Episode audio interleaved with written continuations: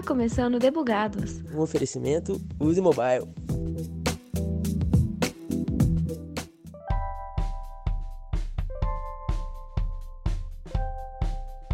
Última sexta-feira do mês chegou e o apanhado de notícias também. Para variar nem um pouco, tem informação de vazamento de dados, recursos novos em aplicativos famosos, tretas com big techs e por aí vai. Eu sou Thaisa Bocardi e o Boletim Debugados começa já. Bora para os destaques. 18 mil aplicativos vazam senhas e dados de usuários. Apple é investigada por monopólio nas lojas de aplicativos. Entregadores de aplicativos ganham direitos trabalhistas na Espanha.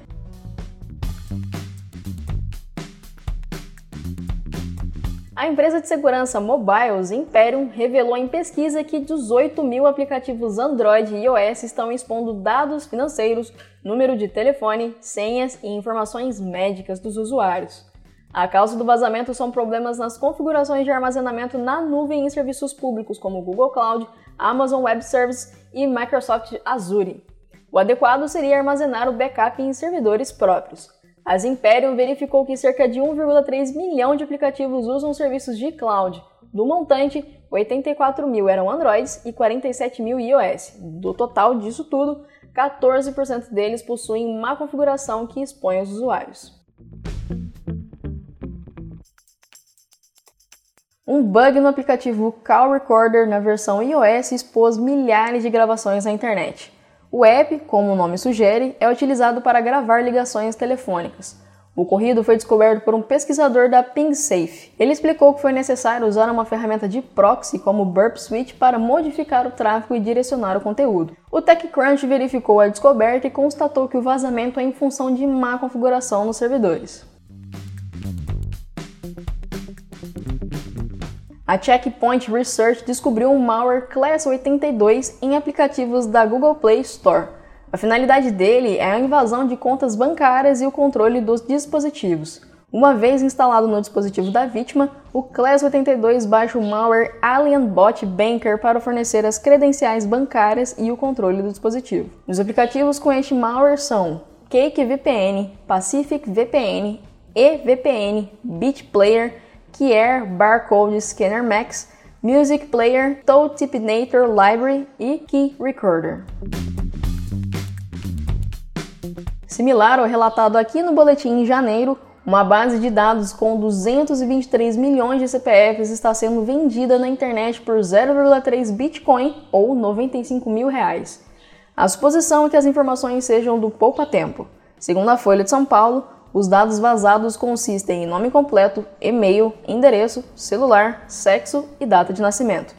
O Poupatempo afirma que não foi violado. Há também a hipótese de que esse vazamento se trata de um compilado de outros dados que já foram expostos. O Instagram é o aplicativo que mais coleta dados dos usuários de acordo com o ranking levantado pela empresa de nuvem pCloud.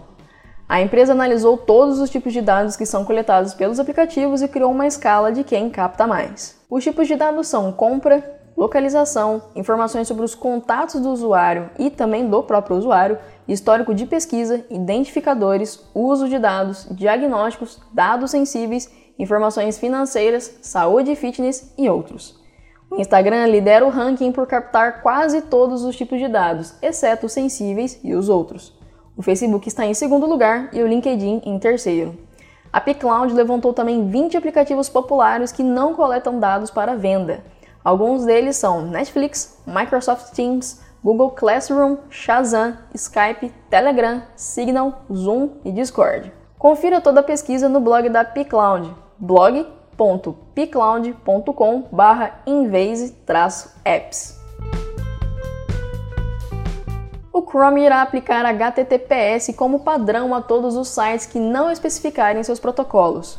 O Chrome irá voltar ao HTTP quando houver falha com o HTTPS, inclusive quando houver erros de incompatibilidade de certificado, erros de conexão e DNS. A medida visa segurança, privacidade e melhorias na velocidade de carregamento de sites. A mudança será implementada inicialmente nas versões desktop e Android do Chrome na versão 90. O navegador de código aberto do Google, Chromium, está sendo melhorado por fusão entre as Big Techs. Segundo a Microsoft, no blog do Windows, estamos empolgados em unir ao Google e Gaia e a comunidade web em geral para comprometer recursos em um esforço entre navegadores chamado Compet 2021, com o objetivo de melhorias substanciais em cada área. O novo navegador da Microsoft, o Edge, tem base no Chromium, tecnologia de código aberto do Google. A fusão servirá para melhorar os resultados do Chromium. A equipe da Microsoft está focada em fazer o Chromium passar com 100% nos testes de CSS Grid ainda esse ano. Outros focos são o CSS Flexbox, CSS Position Sticky, a propriedade CSS Aspect Ratio e CSS Transforms. Conheça mais sobre o projeto acessando web.dev/compet2021. O órgão regulador de concorrência do Reino Unido abriu investigação contra a Apple. A CMA, Autoridade de Concorrência e Mercados, quer detectar se a Apple ou anticoncorrenciais aos desenvolvedores. Segundo o presidente da CMA, reclamações de que a Apple está usando sua posição de mercado para definir termos injustos ou que restringem a concorrência e a escolha merecem um exame cuidadoso. A maçã está envolvida também em uma disputa com a Epic Games, dona do jogo Fortnite, em função da taxa de comissão de 30% da Apple. O estúdio de jogos não estava satisfeito com o valor repassado à Apple e criou uma forma de pagamentos que não precisasse passar pela empresa. Em função disso, Fortnite acabou sendo banido da App Store. As instalações do Google Cloud no Brasil operam com 75% de energia renovável no país. A Big Tech segue as pautas da descarbonização e suas estratégias ambientais. A meta é que todo o ecossistema do Google Cloud funcione livre de carbono até 2030. Isso significa 24 regiões de clouds espalhadas pelo mundo. Os entregadores de aplicativos poderão gozar de direitos trabalhistas na Espanha. A decisão foi baseada no reconhecimento de vínculo empregatício entre o entregador ciclista e a startup Glovo. As empresas devem se adequar à decisão num prazo de três meses. Além do vínculo de trabalho, as empresas deverão também revelar as regras algorítmicas e as tecnologias de seus aplicativos. Em carta conjunta, os aplicativos Deliveroo, Stuart, Glovo e Uber Eats manifestaram negativamente contra a medida do governo.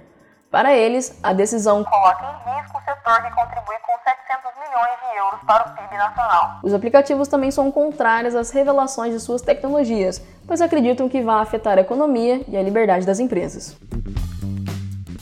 A Microsoft lançou um aplicativo de reconhecimento de fala capaz de fazer traduções simultâneas. O chamado Group Transcribable detecta quando alguém está falando e transcreve o que foi dito na tela do celular. É possível gerar uma espécie de chat no aplicativo através de um QR Code gerado no próprio aplicativo para ter acesso à sala de conversa. O aplicativo possui suporte para 37 idiomas, inclusive português brasileiro.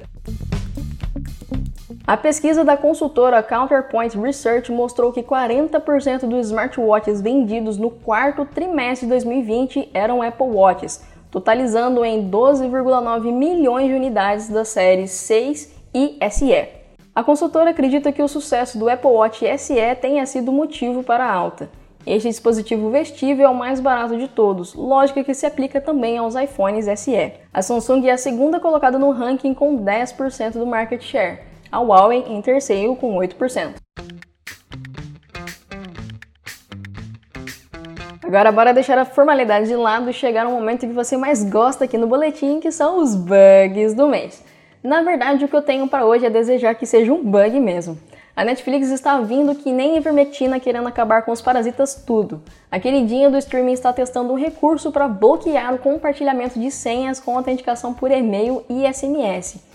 Se ela perceber que você é um parasita, você vai tomar um belo pop-up na cara falando para criar uma conta. Se você é o hospedeiro, pode agradecer, porque logo mais não vai precisar mais arrumar desculpas para bloquear os acessos da galera.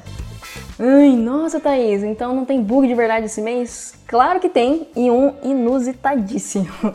Muito bom esse. Uma moça foi bloqueada do iCloud por uma razão que duvido que você consiga imaginar, por causa do sobrenome dela. Rachel True deu uma pane nas regras booleanas da Apple, ou seja, seu sobrenome True, de verdadeiro, modificou alguma coisa no código e gerou um grande bug que a impossibilitou de acessar quaisquer dados do iCloud. E a coitada ficou pagando pelo serviço durante seis meses e mesmo depois de 9 horas totais no telefone com suporte, ela não conseguiu resolver o problema. Somente neste mês, no dia 11 de março, que ela finalmente debugou!